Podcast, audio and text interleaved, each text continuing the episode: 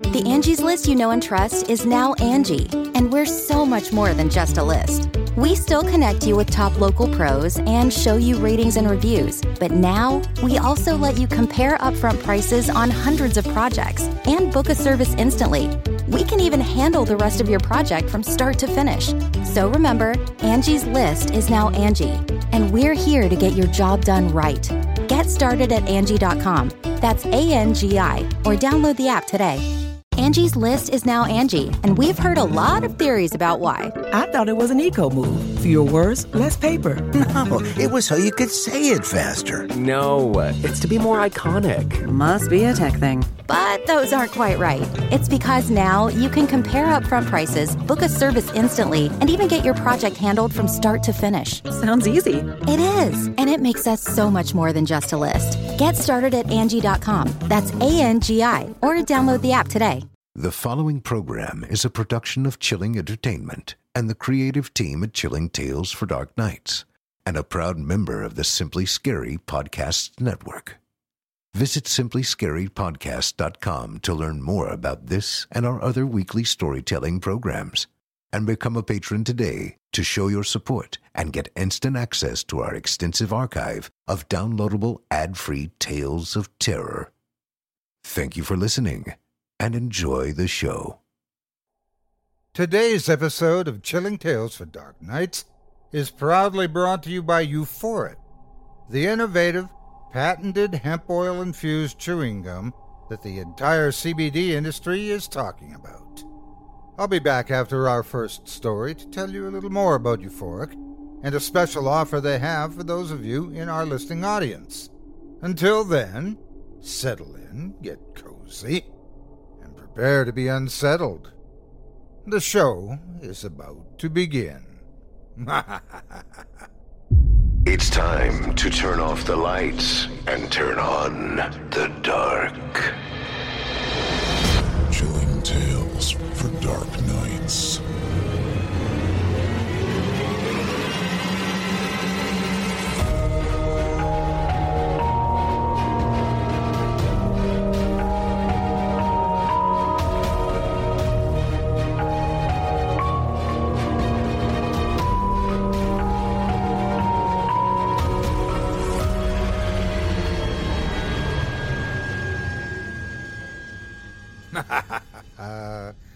Good evening, listener.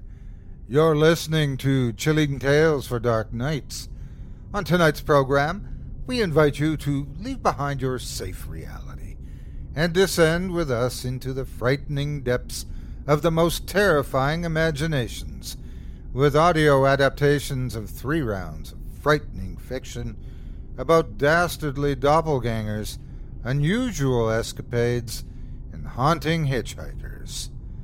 I'm Otis Jiry, host of the Scary Stories Told in the Dark podcast, now in its fourth season, and available on iTunes and wherever podcasts can be found.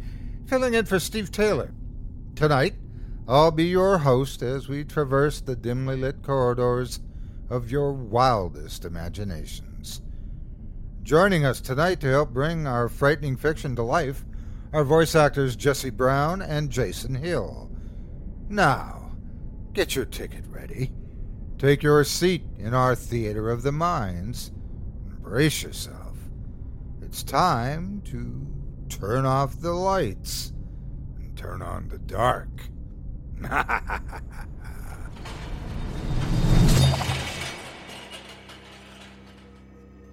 Our first tale tonight, from author Fritz Bassus, is voiced by Jesse Brown.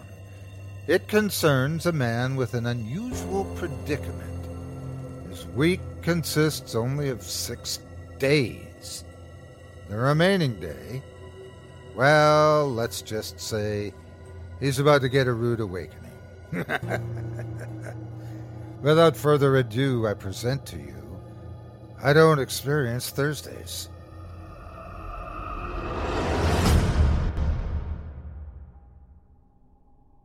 I've had this problem for as long as I can remember. In preschool, I remember being confused when they told us there were seven days in a week, because I could only ever count six. I've never told anyone this, not even my wife, so I've never really been able to ask. But I can gather from careful questions that the me they see on Thursdays acts the same way and says the same general things I would. If plans are made for Thursdays, I show up and do exactly what I would do. I just don't ever remember it.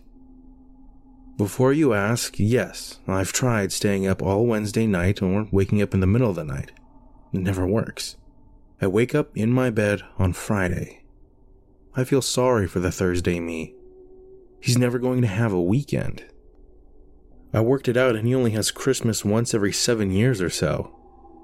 It's not fair that I could have so much more life than him. One thing I do know is he doesn't like to keep a diary. If anyone ever goes through my journal, I wonder if they'll ever notice I've never made an entry for Thursday in all these years. If anyone ever goes through my journal, I wonder if they'll notice I've never made an entry for Thursday in all these years. I wish that Thursday me would write sometimes. If he did, I'd be able to figure out once and for all whether he's really a separate person, or if he's just an unconscious me, or anything. Last week, I decided to give him a break. I took Thursday off. I went to bed on Wednesday, and I hoped Thursday me would make the most of it. Friday, I woke up and got ready for work. There was a very strange smell in the kitchen. It was an oily, burnt smell. Made me feel like something was sticking to my skin. I sprayed some air freshener and took out the garbage without investigating it. Before I left, my wife came out of the bedroom in her pajamas and hugged me deeply. Hey, what's this about? I said. You don't normally wake up this early to say goodbye to me. I just wanted to thank you for the wonderful dinner you made last night, she said. What did you say that dish was called? It was incredible. Uh, I, uh, don't remember, honestly. I just flipped open my mom's cookbook to a random page. I'll have to look it up again this afternoon. She kissed me. Her breath smelled like the kitchen. Well, whatever it was, figure it out and make it again soon. I love you so much. Love you too, I said. At work, everyone was happy to see me. Richie, the guy who works next door to my cubicle, slapped me on the back. That was an amazing party last night, buddy. My supervisor Helen dropped by my desk. If you're going to throw a get together like that every time, then you can take off as many days as you'd like. I can't believe how much I ate. There was a big greasy stain on her blouse. It looked like she'd been wearing a messy bib. As the day went on, more and more people thanked me and shook my hand and asked me where I'd learned to cook like that. There were people I never even talked to, like the janitors and the security guys. Toward the end of the day, a woman I had never seen before spoke to me. I could see from her ID badge that she was a secretary from our other facility across town. She said, I've always thought I was an adventurous eater, but after last night, wow! I'd never eaten anything like that before. What did you say that dish was called? She had a black glob stuck between her teeth. I said, I can't believe I don't remember. It was in my cookbook. I'll have to look it up and get back to you. Please do. By the end of the day, I hadn't got a bit of work done. So many people, strangers, had talked to me I was completely overwhelmed. As I drove home, I almost expected a cop to pull me over and ask me what I had cooked last night. I had to figure out what it was. When I got home, I went into the alley behind my house and opened up the garbage can. The smell was so powerful I started gagging. It was like nothing I'd ever smelled before greasy, burnt, and metallic. It made me sick. But at the same time, it was appealing, almost addicting. As I sorted through the trash, it seemed like I was breathing deeper, trying to get more. All the scraps were covered in black globs like the secretary had between her teeth. The globs stuck to me as I wiped them off the long, curved bones and fleshy sacks I pulled off the garbage bag. One of the things I pulled out looked like a tiny human hand, an inch across with two thumbs on one side. It was held together with fibrous connective tissue. I touched one frayed tendon dangling from its wrist and it clenched into a tight fist I couldn't open again. I picked up something that was unmistakably a skull, two inches across, with shades of gray, fatty meat still clinging to its face. But its single eye socket was completely clean, like someone had sucked it dry with a long tongue. Its jaw was too narrow and locked open like it was screaming. I found a tentacle filled with bubbles of black liquid that, if I touched them, would burst and evaporate instantly. I found a strip of skin, bright red with grill marks on one side, and covered in gray hairs that were stretchy like rubber and needle sharp at the tip. I couldn't take it anymore. I vomited. I left the pile of refuse in the overturned garbage can in the alley and ran upstairs through the back door. I washed my hands in the bathroom because the smell was still in the kitchen. I came into the living room and my wife smiled at me. I could smell it on her. I'm starving, honey, she said. I haven't eaten all day. I'm waiting to see what you make for us tonight. I could only laugh unconceivingly in response. I went into the bedroom. My journal was open on the nightstand. Open to Thursday's entry. Thank you so much for this opportunity, old friend. I'll take more days next week.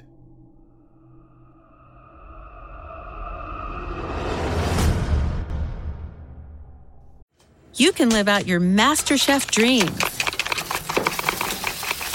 when you find a professional on Angie to tackle your dream kitchen remodel. Connect with skilled professionals to get all your home projects done well. Inside to outside, repairs to renovations. Get started on the Angie app or visit Angie.com today. You can do this when you Angie that. Angie has made it easier than ever to connect with skilled professionals to get all your jobs projects done well. If you own a home, you know how much work it can take, whether it's everyday maintenance and repairs or making dream projects a reality. It can be hard just to know where to start, but now all you need to do is Angie that and find a skilled local pro who will deliver the quality and expertise you need. Angie has over 20 years of home service experience and they've combined it with new tools to simplify the whole process. Bring them your project online or with the Angie app, answer a few questions and Angie can handle the rest from start to finish or help you compare quotes from multiple pros and connect instantly, which means you can take care of just about any home project in just a few taps. Because when it comes to getting the most out of your home, you can do this when you Angie that. Download the free Angie mobile app today or visit Angie.com. That's A-N-G-I dot com. I hope you enjoyed I Don't Experience Thursdays by Fritz Bassis, as performed by Jesse Brown. Up next, we've got another tale for you. This time it's a Chilling Tales for Dark Nights original, co authored by series creator Craig Groshek and the amazingly talented Blair Daniels that will have you questioning the very nature of reality and re-evaluating the meaning of a close call. Before I proceed, however, I'd like to tell you a bit more about tonight's sponsor, Euphoric, the innovative, patented hemp oil infused chewing gum that the entire CBD industry is talking about. Now, I know most of you in our audience have heard a lot about CBD and hemp related products lately. And of course, you've all tried your fair share of gum, not to mention other health products in the market, with all sorts of benefits, whether it be to help reduce stress and anxiety, or to help improve your memory and energy. With all this in mind, I know you're probably asking, what makes Euphoric so special? Well, let me tell you. Euphoric hemp oil infused chewing gum is not your average gum. In fact, it's an innovative, patented delivery system. As a chewing gum, Euphoric brings innovation to the CBD market in that its patented delivery system is time released and all the action happens in the mouth. The gum's flavor and consistency make it possible to chew it longer. Chewing the hemp oil infused gum longer increases absorption in the mouth. In fact, Euphoric hemp oil infused chewing gum has the best absorption rate on the market 84%.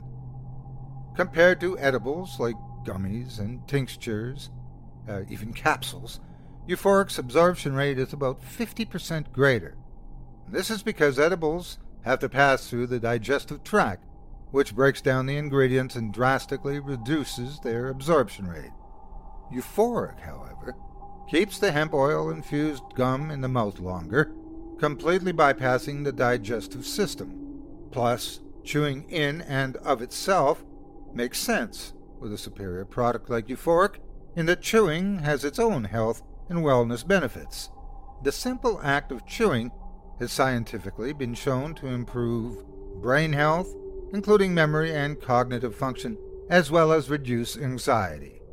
Euphoric combines these powerful chewing benefits with the heavily researched benefits of full spectrum hemp oil, which is rich in naturally occurring phytocannabinoids, including CBD. Full spectrum hemp oil is superior in that it offers many naturally occurring phytocannabinoids, including CBD, that work together synergistically. This is called the entourage effect, essentially meaning that a team of phytocannabinoids work best together with any one that's isolated. It's a party in your mouth, and that's why Euphoric is the best gum you'll ever chew. Not only is Euphoric legal in all 50 states, but it's gluten free and non GMO as well, and manufactured in a GMP certified and FDA registered facility. It's also rich in omega 3 and omega 6 fatty acids and supports dental health by utilizing xylitol instead of unnecessary sugars. In fact, Euphoric was formulated by an international team of doctors and oral surgeons. Best of all, it tastes great and has a long lasting mint flavor to rival any ordinary gum. My team and I got to try a complimentary pack of the gum these past few weeks, and let me tell you, the taste is incredible. And after just a few short hours, not even days, we were already feeling the euphoric difference. The gum's effects are not exaggerated. We could literally feel the stress of the day melting away after allowing the gum a bit of time to work its magic. And thanks to Euphoric, we were able to increase our productivity and enjoy a more relaxing day with fresher breath to boot. Oh, and for those of you concerned about hemp and CBD related products, and perhaps new to products containing these oils, the product does not produce a high and is both discreet and convenient. It can be used anywhere, at any time, to assist you in being your very best. You only need to try Euphoric once to see what all the fuss is about. To prove it, a limited supply of free trials have just been released nationwide. Just visit this website, chewthisgum.com, to claim your free trial today while supplies last. Again, that website is chewthisgum.com. Chewthisgum.com. Thanks so much for your time and for giving Euphoric a try this month. You won't be sorry you did.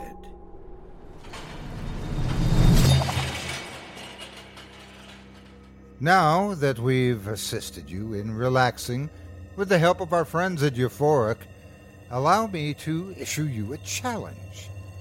Let's see how calm you can be in the face of another terrifying tale.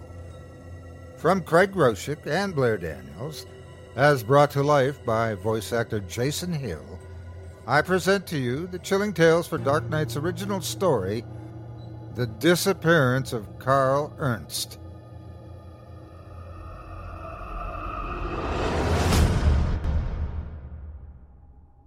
I need to confess to you. Oh, well, I'm not a priest, I'm just a. The old man's grip tightened. He stared at me with those hollow blue eyes. I need to confess, he repeated. I've done something horrible. What was I supposed to do? Walk away? Tell him I wouldn't listen? Well, that would be unkind, wouldn't it? I sat down next to him. Okay. Tell me, Sam, what is my name?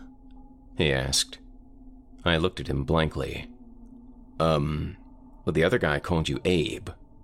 He leaned in close. The strong smell of cigarette smoke wafted over me, and I tried not to gag. Oh, my name isn't Abe, he rasped. Okay, he's senile, I thought. I broke eye contact and scanned the room. None of the nurses seemed to be present. The red exit sign glowed far off to the right, tempting me to leave. No, I have to stay. My eye snapped back to his. I spoke slowly and quietly. Well, what's your name then? Carl Ernst. Oh, that's a nice name. I took Abe Baker's life. My heart began to pound. Well, he's just senile, I told myself. Everyone gets a little crazy when they get older. Everyone. The old man suddenly whipped around and looked over his shoulder, almost as if he expected to see someone standing behind him. Then he turned back to me. Oh, you don't believe me. I see it right in your face. Um, no, that's not true. Of course I believe you. I didn't want to argue with him. At his age, that could mean a heart attack. Oh, you don't. No one does, really. But I tell you, it's true. This man, Abe Baker, was only a child when I stole his life half a century ago. A 17 year old with a penchant for beer, gambling, and wild women. A few of the elderly women sitting on the sofa glared at us. I feel terrible about it, oh, I do. I stole a young man's entire life. But the thing is, I don't really get a choice in the matter. Whose life I take? I'm usually transferred to someone within a mile or two, but other than that, it's quite random. He grabbed his hands and cracked his knuckles, frantically, nervously. I looked at him, eyebrows raised. You murdered someone? But you had no choice in the matter. Not murder, no. He shook his head. Then, in a hushed whisper, he said, I just took over his body. I didn't know what to do. When I signed up to distribute the Eucharist to the elderly in a nursing home, I never expected this kind of situation. They didn't train us for this. At all. You know, um, the church doesn't really believe in possession. I mean, we believe in demonic possession, but uh, you're not a demon, so. Uh, I'm not Catholic, he said flatly. I closed my mouth and took a sip of my coffee. It was cold. Even so, I really think you should confess all this to Father Henry. He can help you better than I can. He ignored me and continued. Fifty years ago, my soul jumped into Abe Baker, and my previous body, belonging to a man named Rune, blinked out of existence. Poof! Just like that. Go ahead. Take out your phone and Google Arun Khatri. Slowly, I took out my phone and Googled the name. Several news articles popped up. Missing. Arun Khatri, 26. Arun Khatri, a young electrical engineer, disappeared Friday. Okay. He probably just remembered the name of some guy who went missing. But I couldn't shake the sudden wave of fear and curiosity that coursed through me. So, Arun and Abe died. No, uh, pay attention. Their bodies disappeared and their souls were devoured. Oh, okay, sure, I said with obvious derision. This guy was absolutely nuts. Bona fide insane. Still, I decided to entertain the idea a bit longer. So, how long have you been at this for, Carl? Oh, about 300 years, give or take a decade. Okay.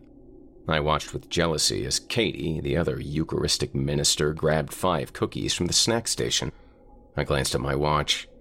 3:06 p.m. You know, Abe, I mean, Carl, it's been great talking to you, but I really need to get going. I have more to confess. Father Henry comes by here on Tuesdays. He'd love to talk to you about everything, but I need to. Carl grabbed my arm hard. I may not be around by Tuesday. Around? What, are you being transferred to? I'm dying, he whispered. And this time, I'm not going to jump to another person. I've stolen too many lives. ruined so much, taken so much. He cracked his knuckles again. The soft pops filled the air. I'm going to let it take me. It? The shadow. That's what I calls it anyway. The thing that's been chasing me my entire life. Every time it gets close, I jump into someone else's life, and then I'm safe. At least for a little while. I stared at him. Then I decided to persuade him with logic. So, why would the shadow choose you, though? What's special about you? Why isn't this happening to anyone else? Because I have a dark past, Sam. Oh boy, here we go. You know, this is really a discussion you should be having with Father Henry. He can absolve you of your sins and you can move on. I made a pact a long time ago. For a woman, of course. It didn't work out anyway, and now I'm cursed by this shadow. There's only one way out to die naturally. But I don't know when that will happen. I've tried to accelerate it by smoking and eating terrible foods, but. Oh, no, Carl, don't do that. Take care of yourself. You're saying that because you don't believe me. Well, please. Help me, Sam. I'm begging you. I need escape from this thing. Why me? Because you're the only one who cared enough to listen to me. All these other people. He swept his hand across the room. They call me crazy and give up. No one has ever allowed me to finish telling a story. Oh, but you must have family or something, right? well, they don't care either. They're the ones that put me in this home, after all. His cold blue eyes turned sad. Please, Sam. God damn it, I'm begging you. Help me escape this once and for all. How? He didn't have a chance to reply. Suddenly, his expression turned dire. His eyes widened, flitting around the room. His mouth quivered. Oh, it's here. Oh, no. Oh, no, no, no, it's here. It's here to take me. He stood up and ran. Wait! I ran out after him. A few of the nurses followed behind me. He ran out onto the busy sidewalk, screaming and moaning, shoving people aside. Carl! I called. Wait up! He turned around, but he didn't look at me. Instead, he looked up towards the sky. Get away from me! He screamed. His legs trembled. His eyes widened. He took a step back and tripped. Thump. He fell onto the sidewalk. I ran over to him, tried to help him up, but he was too heavy. The people on the street were watching now watching and whispering. I ignored them. Get it away from me! Carl screamed. It's coming for me! It's coming! The words died in his throat. The weight disappeared from my arms. Where Carl had been lying just a moment ago, there was now just a blank expanse of sidewalk. Then the screams began. Not the shrieks of terror you hear in movies or the howls of pain that ring out through hospital halls. No. They were cries of absolute bewilderment, panic, horror. I backed away, my heart pounding in my chest. He was telling the truth. The next day, it was on every news channel, every radio station, a man by the name of Abe Baker disappeared into thin air. Watch the shocking clip and see for yourself. The newscaster cut to incredibly blurry, pixelated video of Carl running down the sidewalk. In this footage, we see he is running from an as of yet unidentified Hispanic man wearing a dark jacket. As soon as the man grabs him, he disappears. I click the TV off. Ugh, the media. Figures. Most people thought the whole thing was an elaborate hoax or an illusion. And maybe it was. My wife and Father Henry certainly thought so. Oh, he was pranking you, my spouse said with a laugh. Lighten up a little. Father Henry dismissed Carl entirely. Yeah, I've talked to Abe, he said. Well, he's a bit off his rocker. I tried to keep my distance, but uh, it wouldn't surprise me if he hired some people to pull a prank like that. Well, I knew better. I knew the truth. The shadow had gotten him. Some sort of demon or version of Satan. We believe in the existence of possession, right? Then why not disembodied demons following and preying on souls? It was on Tuesday, almost a week after the event, that I got the phone call. Just a few minutes after 6 a.m., the phone rang through the darkness. I groaned and poked my head out of the blankets and grabbed my cell phone. Hello? I said sleepily. Sam? Sam? Is that you? A gruff voice came over the other line, broken by static. Yeah, who, who is this? Carl. I'm sorry. I couldn't do it. It was coming for me, and I panicked. I jumped to the next body. I'm so sorry. I didn't mean to. Where are you right now? At the church. I think I jumped into a homeless man. Oh, I feel awful. Absolutely awful. Please, help me. I glanced at the bed. My wife was sleeping peacefully her chest rising and falling with each breath. I crept out the door. Carl leaned against the side of the church, hands thrust in his pocket. His breath came out in thin curls of smoke. As soon as he saw me, his eyes lit up. Thanks for coming, Sam. I knew I could count on you. This isn't the best part of town, I said, glancing at the dark shadows lining the building. Let's go inside. I inserted the key into the lock and turned. The church was dark. Only a bit of golden light came from the back room, casting scattered rays across the organ and the polished wood pews. Our footsteps echoed through the church, sounding as if an army were marching through. We sat at one of the first pews. The crucifix hung several feet above us, stiff and still. I don't know what to do.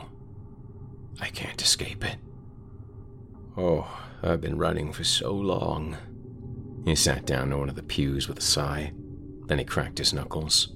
Pop, pop, pop. I know. We're going to figure this out together. Father Henry comes in at seven and he'll know what to do. Oh, that's too late. He sucked in a deep breath.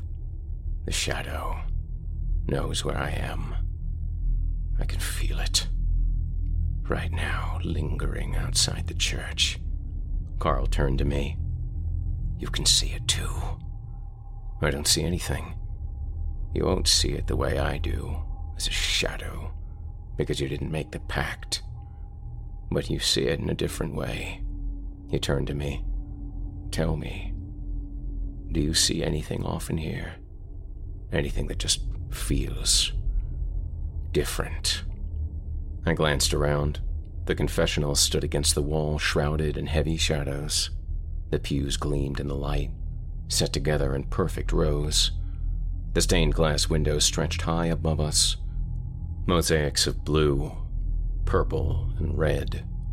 They depicted the seven sacraments baptism, communion, marriage. My eyes caught on the one depicting the last rites the brightly colored glass glowed in the gray light of dawn. In the scene in the window, a man lay on a bed, his hands clasped in prayer, staring out into the church with eyes of deep crimson. His eyes used to be closed, I said. What? I pointed to the stained glass. The man, pictured in the stained glass, his, his eyes were closed before. Now they're open. That's it. Carl smiled sadly at me. The shadow is not of this dimension, but its presence still leaves ripples in our reality. They come out as oddities, abnormalities, changes, like flipped coins landing on their sides. What do you see when you look at it? I asked. A shadow. An immense, rippling shadow, hovering right outside the window. Click. The sound reverberated through the empty church. I whipped around. The front doors shook as if a strong wind blew against them. Probably just Father Henry, I said, more trying to convince myself than Carl. I checked my phone. 6:45 p.m. Thump, thump, thump. A heavy thudding sound interrupted the stillness of the sanctuary, emanating from right outside the door. Then, with a crash, the doors burst open. A powerful gale rushed through the church. Outside, the letters on the parish bulletin board were all scrambled into gibberish. Some weren't even letters at all, just strange symbols, oddities. Is that it? I whispered. Carl turned around, ignoring my question. No, no, no, he cried in panic. He jumped out of the pew, pulling at his hands. Oh, it's here. I had no idea what to do, so I grabbed a Bible out of the pew and began to read. Oh, God so loved the world that he gave his only begotten Son. Oh, it's no use, Carl cried. Don't bother, it doesn't matter anymore. The walls of the church rippled and quaked. The wind gusted through the church, pamphlets fluttered to the floor. Carl took a step towards the door. I'm going to let it take me, he said. I've ruined too many lives. I won't take any more. For a split second, I saw the shadowy figure swooping towards him, its eyes burning like wildfire. Its smoky wings spanned the width of the church. And then, with a pop, both of them disappeared.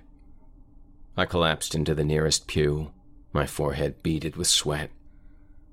I'm sorry, I whispered. I'm so sorry, Carl. I tried to help. The whispers became a fervent prayer. Oh, Father, who art in heaven, hallowed be thy thump. I looked up to see Father Henry walking into the church. Father Henry, oh, I'm so glad you're here. He walked right past me, not even looking in my direction. Father Henry?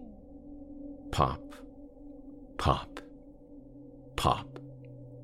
I looked down. He was cracking his knuckles. Wait. Are you. He turned around. Blue eyes met mine, cold as ice. You're a good man, Sam. I'm sorry I had to lie to you.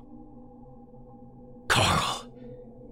Who I jump into isn't totally random. I can only jump to the body of someone unrepentant and corrupted by sin. I guess you could say I'm a reaper of sorts, delivering the damned to the devil on a silver platter, whether their time was up or not. He gave me a wry smile. Fortunately for me, Father Henry was not a God fearing man. Far from it. In fact, if you knew the things he's done, you would lose your faith in an instant. Carl turned around and walked out into the breaking dawn. Before he turned a nearby corner and disappeared amidst the midday crowd, he cast one final glance over his shoulder and addressed me. You're a good man, Sam, he said. Be sure to keep it that way. Trust me when I say you don't want to end up where Abe, Arun, and all the others are. Father Henry may not be dead, not technically, but he's going to wish he was. Someday, my day will come as well. But not today. See you around, Sam. And with that, Carl disappeared around the corner, and I haven't seen him since. Or have I? It's impossible to tell. All I know is that there's a steep price to pay for a life of sin, and that our debts can be called in at any time, without warning. When your time is up may not depend on destiny or the will of God after all. It might just depend on the desperation of a man running for his life.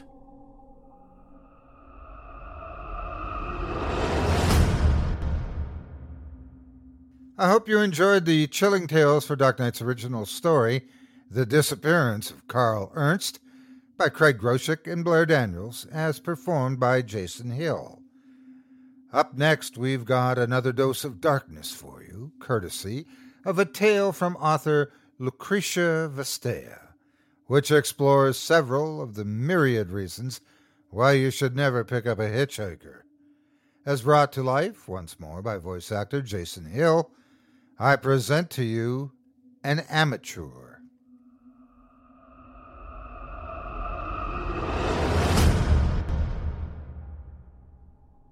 Angie's list is now Angi, and we've heard a lot of theories about why. I thought it was an eco move. Fewer words, less paper. No, it was so you could say it faster. No, it's to be more iconic. Must be a tech thing. But those aren't quite right. It's because now you can compare upfront prices, book a service instantly, and even get your project handled from start to finish. Sounds easy.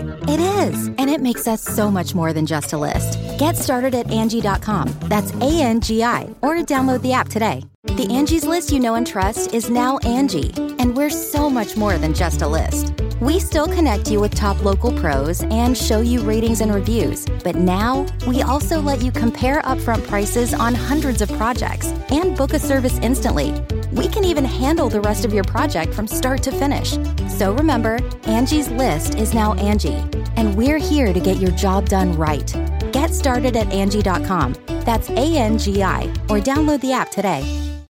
When you need mealtime inspiration, it's worth shopping Kroger, where you'll find over 30,000 mouthwatering choices that excite your inner foodie. And no matter what tasty choice you make, you'll enjoy our everyday low prices, plus extra ways to save, like digital coupons worth over $600 each week. You can also save up to $1 off per gallon at the pump with fuel points. More savings and more inspiring flavors make shopping Kroger worth it every time. Kroger, fresh for everyone. Fuel restrictions apply. When it comes to my car, I have one rule and one rule only no hitchhikers. My car is everybody's car. Really. If the Good Samaritan had a car, I'd be in the Bible. I had friends and family do everything to that tin can on wheels, including popping tires, busting radios, opening windows on rainy days. But hey, it's just a car. It is my baby, deep blue Range Rover I bought for myself with my self earned money. At the end of the day, it's just a car, right? It's a useful thing to have when you want to go from point X to point Y. But there are numerous cars out there. People, on the other hand, come in one edition each. If something bad happens to my car, yes, I'd be pissed and I'd have to invest a lot of money into fixing it or buy a new one. But if something bad happens to a person I care about, that can't be fixed. Whether it's mental or physical damage, I don't care. If there are people in the mix, I'd much rather have my car minced to dust right before my eyes than put someone in harm's way. And this is exactly why I came up with this rule when people ask me if they can borrow my car. No hitchhikers. I don't care about how harmless they look, just drive away there are some sick fucks out there. And the worst thing is, they're masters of disguise. Why take the risk in the first place, right? What happens to strangers is none of your business. You can make random acts of kindness on your way out of the supermarket by giving the local homeless person an apple or something. Why confine yourself in a two square meter box with a total stranger when you could just give him or her some coins or food? For Pete's sake, give them money for a subway ticket if there really is a place they need to get to.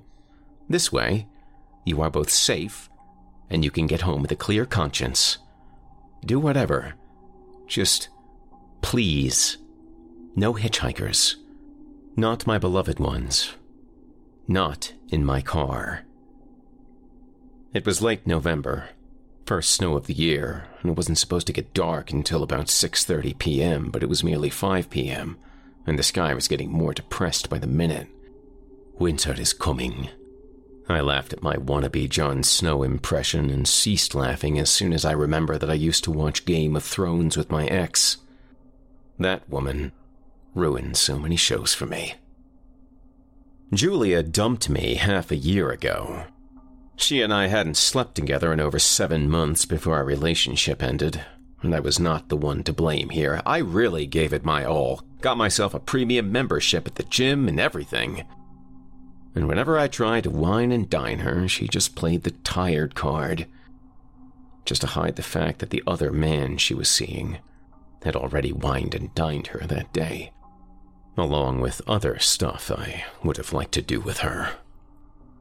I was thinking about my ex when I caught movement for a head, just a figure in the distance imitating a half working windmill to get a driver's attention. Any driver's attention. It was definitely not the first time I saw someone YMCAing me to pull over, but I never budged. No hitchhikers. People are monstrous creatures, and I am not taking risks. I never even look in their direction. I don't need to know what their faces look like. Why would I do that? To see their mugs later on the national news alongside a cringe-worthy title like Roadkill with Intent? No, thank you, not me. I have enough shit going on as it is. I. I looked.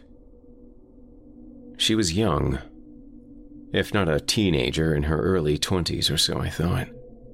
She had long, beautiful legs, and black skinny jeans outlining that perfectly. She was wearing sneakers, and by the looks of her, she had walked quite a bit that day. Her feet must be freezing, I thought. The jacket she had on was also made of denim, and I own two of those, so I know that they're way too thin for a snowy day. Funny enough, even though her outfit exclaimed chilly summer night from all angles, she had a fur cap and gloves on. I couldn't see her face. But her long, light brown hair was falling on her shoulders from underneath the cap beautifully. And her gloves. Jesus. Those gloves looked like oven mitts. Oven mitts, like, how can anybody resist a beautiful girl wearing oven mitts? Before realizing that I was slowing the car down, her face was close enough for me to catch green eyes and a smile of relief. Was I about to pick up a hitchhiker? Scared for my life, I stepped on the gas like my life depended on it. Before she vanished from my rearview mirror, I caught the sight of something else. Thinking that I was going to give her a ride, she took off her backpack and, bewildered, let it fall to her feet. That was one big ass backpack. It looked twice her size and just as heavy. I could still see her mouth was agape before her outline blended in with the rest of the view I was leaving behind. You are such a paranoid idiot. Julie's words slammed against the inner side of my eardrums. It was her favorite thing to say. Yes, my dad likes you. Yes, I locked the door. No, I'm not cheating on you. Even though my paranoia regarding that last one was right on the money, I'm aware that I'm overly aware. The road was deserted and it was damn cold outside. Frostbite would start chewing at that girl's toes long before a car would pull over, and, well, let's be honest here. The hitchhikers aren't the only ones who might be monsters in disguise. Lo and behold, even paranoid people have a conscience. I'm no exception. The road was so empty, I risked driving in reverse. I could see she stopped walking the second she saw me coming back. She took a couple of steps away from the car when I stopped next to her, lowering the passenger side window. Need a ride? She frowned at me, her oven mitts on the straps of her backpack. Not sure. Come on, get inside. It's freezing out here. I don't mean the ride, I mean you. Yes, well, your palette of choice isn't exactly abundant now, is it? Her green eyes were piercing needles into my own. Why did you run off on me like that? Let's just say I'm not a fan of hitchhikers. She chuckled. well, that makes two of us. Where are you going? Chapville. Are you taking the highway or are you passing through Brightwood? You need to get to Brightwood? Yeah. Good. Then that's the road I'm taking. Put your luggage in the back. I opened the trunk for her and heard a loud thud as she let her bag drop. She closed the trunk and hurried to the seat next to me. She shuddered violently as soon as she entered my car. Take your shoes off and bring your feet up to the heater. She gave me a wide eyed stare. Um, isn't that illegal or something? I'm quite certain amputation bills are more expensive than police tickets. Put your seatbelt on. Should I turn the heat up? Yeah, please. I drove off as she fastened her seatbelt and brought her blue and purple socks on the air vent. She sighed in contempt and relaxed into the seat. Thanks for changing your mind. Don't mention it. I don't look like a serial killer on second glance, do I? The good serial killers usually don't. She laughed. Touche. Please don't mind me asking, but what in the world are you doing out in weather like this in the middle of nowhere with a sack of bricks weighing you down? Living La Vida Loca. Good thing I came back for you, because you'd be living La Muerta Loca about now. She laughed so hard I heard the seat shaking under her. Did somebody watch Spanish soap operas with mommy when they were little? Busted. I won't admit to anything. It was my aunt, and there was just one TV in the house, all right? She laughed even harder. Not gonna lie, it felt damn good to hear a woman laugh at my jokes again. What's your name? My head shot in her direction so fast my neck was an inch away from snapping. She had taken the hat off, and her beautiful face was resting on her knees, smiling at me. When it came to women, I was always the one asking for names. I asked Julie for hers when we first met, and the girlfriend before her, and the girlfriend before her. But I was never the one asked. Felix. I'm Mackenzie. Nice to meet you. Likewise.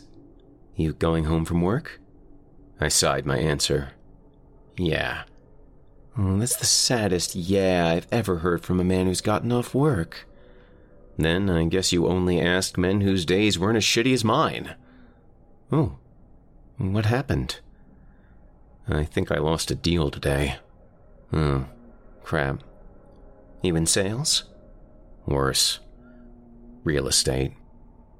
Very few people know this about me. I hate my job, but I love talking about it. My type of woman lets me complain about work.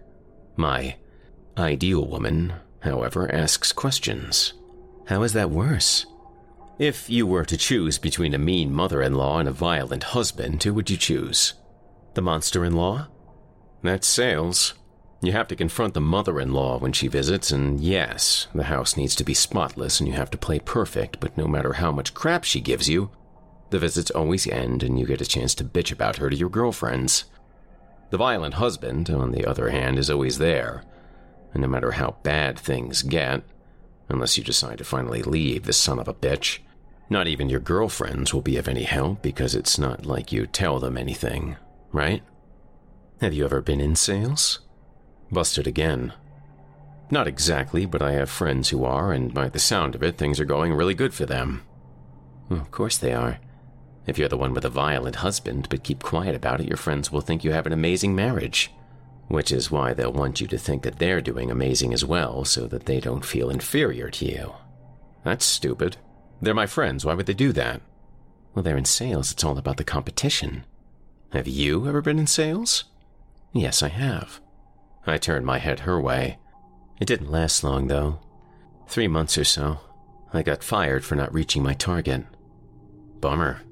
Well, not exactly. I was relieved, actually. I hated it. I just needed the money. Yeah. Don't we all? Well, if you hate it so much, why don't you just quit and do something you really like? What's a great idea? Huh. You know what? I'll brush the dust off my guitar tonight and quit my job first thing in the morning. Awesome. Go for it. I laughed at her promptness. When I looked at her and saw earnest excitement on her face, I couldn't help but remember how it was like to be her age and dream big. Can't do that, kiddo. Rent doesn't pay itself, you know? Besides, this is the real world we live in. You can be the best there is, but unless a good producer spots you, you're doomed. Then you'll just have to place yourself in the eyesight of a good producer. well, easier said than done. Besides, looks matter way more than talent nowadays. Which is exactly why you should go for it. My neck started to hurt from the times I twisted it to look back at her. She was dead serious. I hadn't been so intrigued by someone in ages. You're mocking me. Why would you think that? Don't you own a mirror? You got three in this car alone. Four if you count the sun visor. You could put them to good use. She winked at me. Ah, so you are a serial killer. She laughed again. Either that or I'm just somebody who listened to her heart and advises others to do the same. Fine. You win. I'm curious. What's your story? She put her feet down. I don't have one yet, but I'm getting there. I'd rather hear what yours is. You seem like a smart girl, and I'm sure you've already painted a picture. Oh, come on, play along. Not wanting to risk a stiff neck the next day, I looked at her from the corner of my eye. She looked like an alert kitten who was witnessing a can of her favorite food being opened right in front of her. How old are you? If you don't mind me asking. I did mind. Just looking at her made me feel old. 29. Pfft, 29. You talk like you're 50. Do you have kids with a woman you hate? Um, no. Then you shouldn't be this lifeless. Let me know if you'll be any different by the time you reach 29. That's actually not too far ahead of me. You're kidding. How old are you? 26? Really? I would have said you're 20. 22, tops. When I was 22, somebody said I looked like I'm 27. Get out. I shit you not. But back then, I did look like I was aging a year a day. How's that? Med school? I whistled. Dr. Mackenzie? Sorry to disappoint. I dropped out after three semesters. Why? What happened? No, wait. Let me guess. Amused expectation had her raise her eyebrows a little bit. I knew her for less than 15 minutes and could tell by the richness of her facial expression that she had a thing for performing arts. Theater. Mackenzie gasped and applauded my answer. Very good. I haven't been to the theater in ages. Which do you work in? I'd like to see you perform sometime. I'm still in acting school, but I plan on auditioning for Kristofsky's Faustus in January. As Margaret? She paused for a couple of seconds, taking in the fact that I was decently cultured. Either her or Mephisto. You're kidding. You as Mephisto? What? You think I couldn't pull it off? She gave me a somehow seductive smirk. Yep, I was right about you. What do you mean? You really are a serial killer. She laughed again, and I couldn't help but notice that we were halfway to Brightwood. Why are you slowing down? I looked at the speedometer. She was right. I was slowing down. Oh, I, um. I uh, don't have my winter tires on. The weather is ruthless, and I know some violent turns are coming up, so I don't want to. Liar! I looked at her, and this time, really looked at her. She was stunningly beautiful. Really, and I don't mean that cover girl makeup commercial beauty. I mean that fierce beauty. The one that's witty and clever and likes to snap at the most trivial things just to get into a fight to make the sex better. You're slowing down again because you want to make this ride last longer. Busted. Again. Can you blame me? I never picked up a hitchhiker before. My rides are never this interesting. I'm not complaining. I had goosebumps run up and down my arms. Last time I felt like this was when Julie finally decided to come in for wine after we had dinner at a fancy restaurant. It was our fifth date or so, and she was a little drunk. We didn't have sex because she fell asleep as soon as her head hit the pillow. We had sex the following morning, but how can I put this nicely? I was never a morning person. I think you're really cool, Felix. I really appreciate you giving me a lift. Oh, don't mention it, Mackenzie. I'm happy I came back for you. Her hand crept on my knee. Her face was composed, not throwing me glances to witness my reaction or anything. It was composed, as if she had done this to me numerous times before. She looked as if we were having dinner with two of her girlfriends, and her hand on my knee was her claiming ownership of me in front of everybody. I liked her hand there. I didn't want it retrieved. Can I ask you something? Her answer was as silent as the turn of her head towards me. Why are you carrying that bag of bricks in weather like this? She moved her hand from my leg. I didn't know it was going to get this cold. I was planning on walking home. Where were you? Her head snapped so suddenly in my direction I heard her hair whip against the headrest. That is none of your business. She was right. You're right. It isn't. Mackenzie sighed and I drove for a couple of minutes in silence. I wanted to apologize so that I could get her to talk again, but I didn't know what I had to apologize for. Was I too intrusive? Well, so was she. Why would I have to apologize for a feature we both had? Have you ever been cheated on? Her voice sounded like the welcome bell of a candy shop. Big, angry snowflakes were trying to get through to us, but the windshield was ruthless. I loosened the pressure on the acceleration pedal. Julie popped into my head. Even though we had so many good memories together, I always went back to her wearing that horrible mustard colored sweatshirt. The one she wore when she dumped me for her trainer. Yeah. How did it make you feel? That's a stupid question.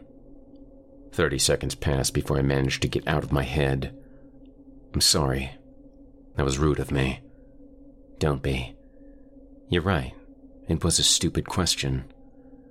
This time, whether I liked it or not, I had to slow down because the fog in front of me was turning from water to milk. I wanted to rip her head off. My hand was squeezing the gear shift so tightly I thought it would crack. I was angry with Julie. I was angry with her lover. But most of all, I was angry with myself. I was angry with everyone. I heard a crescendo sigh coming from my right. Mackenzie's beautiful face from the side was outlined by a wet trail, cutting from her cheek to her chin.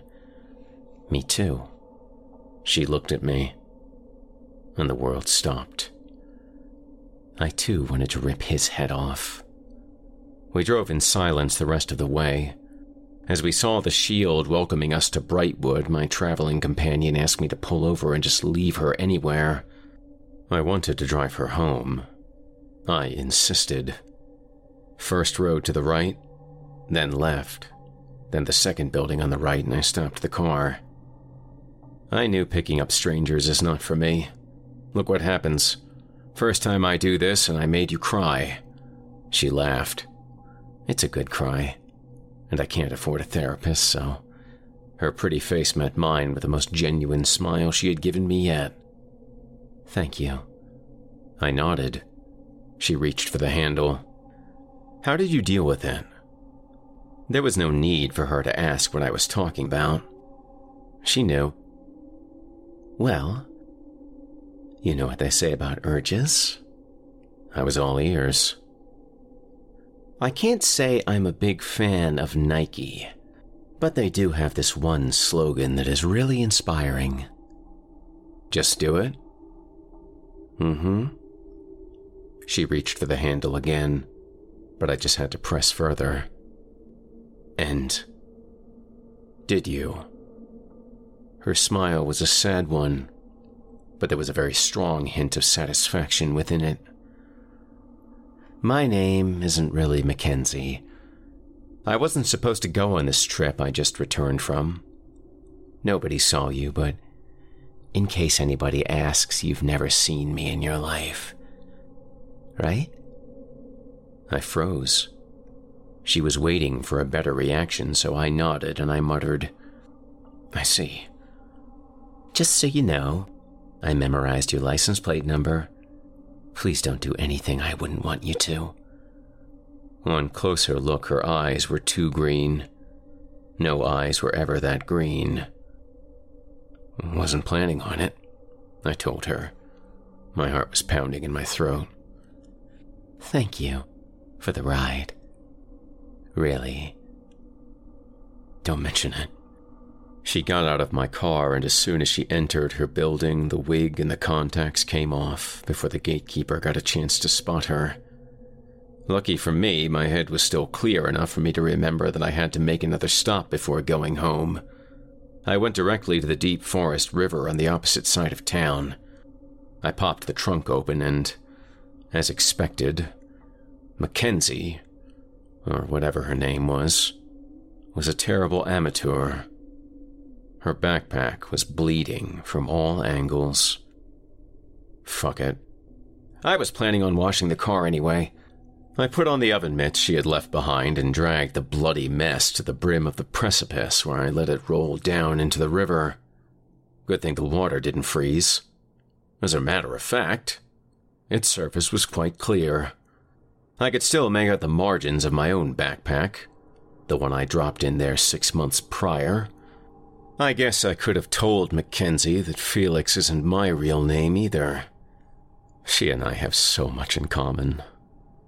Now that I know where she lives, I'll make sure to meet her again. If I had known that picking up hitchhikers would be so entertaining, well, I would have started doing it years ago.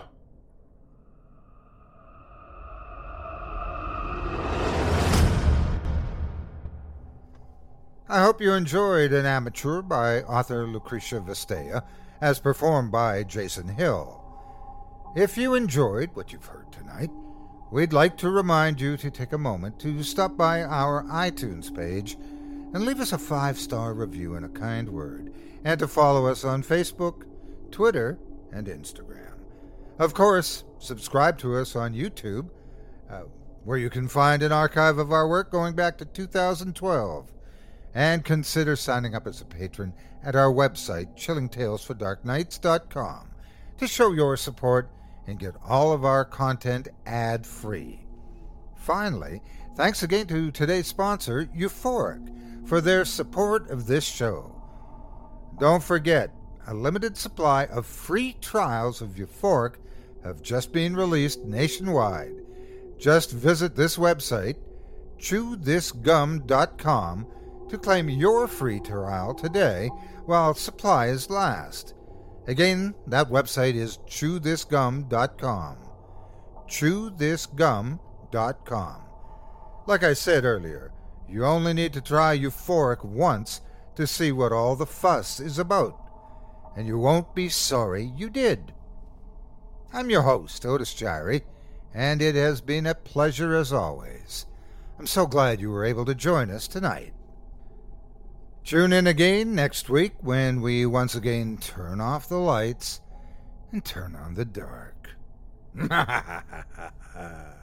Sweet dreams, listener. Sweet dreams.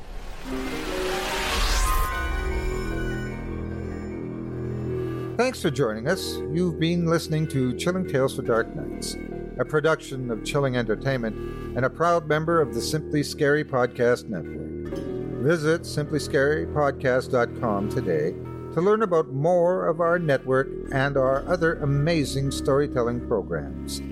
Tonight's program was hosted by yours truly, Otis Jiry. Selected stories have been adapted with the kind permission of their respected authors. Original music provided by Luke Hodgkinson and Jesse Cornett. Sound design and final mixing and mastering by executive producer and director Craig Groshek. Logo by Craig Groshek. If you're looking for some fresh tales while waiting for the next podcast, check out my YouTube channel, Otis Jiry's Horror Storytime, and my extensive collection of narrated tales there. Simply search on YouTube by my name and you'll find me. And don't forget to subscribe and press the bell notification icon to get my latest releases. Or search for my podcast, Scary Stories Told in the Dark, where I perform four brand new tales every episode. Got a scary tale of your own you'd like to perform? We take submissions. Email us today at submissions at chillingtalesfordarknights.com to have your terrifying tome considered for production in a future episode of this show. If you enjoyed what you heard on tonight's program and are joining us on your favorite podcast app, Subscribe to us to be sure you never miss an episode, and leave us a five star review and a comment. Your feedback means a lot to us. You can also follow Chilling Tales for Dark Nights and yours truly on Facebook to connect anytime and get the latest updates on this and other programs and my channel. If you're listening on the Chilling Tales for Dark Nights YouTube channel, do us a favor and hit the subscribe button and the bell notification icon for CTFDN as well. To get more spooky tales from me and the crew each and every week. And don't forget to hit that thumbs up button to tell us how we're doing. Leave a kind word or a request. And don't forget to visit us at chillingtalesfordarknights.com and consider supporting the team by becoming a patron. In addition to helping us out, you'll get exclusive access to our audio archive and ad free downloads of all your favorite stories, including those you've heard on this program. We'll be back next week with more terrifying tales to keep you up all night. But that's all right. Who needs sleep anyway?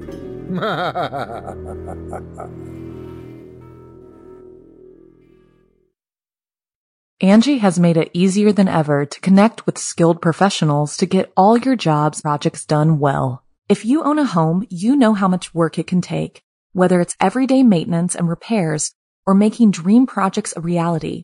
It can be hard just to know where to start, but now all you need to do is Angi that and find a skilled local pro who will deliver the quality and expertise you need. Angi has over 20 years of home service experience and they've combined it with new tools to simplify the whole process. Bring them your project online or with the Angi app, answer a few questions, and Angi can handle the rest from start to finish or help you compare quotes from multiple pros and connect instantly, which means you can take care of just about any home project in just a few taps. Because when it comes to getting the most out of your home, you can do this when you Angi that. Download the free Angi mobile app today or visit Angi.com. That's A-N-G-I dot com.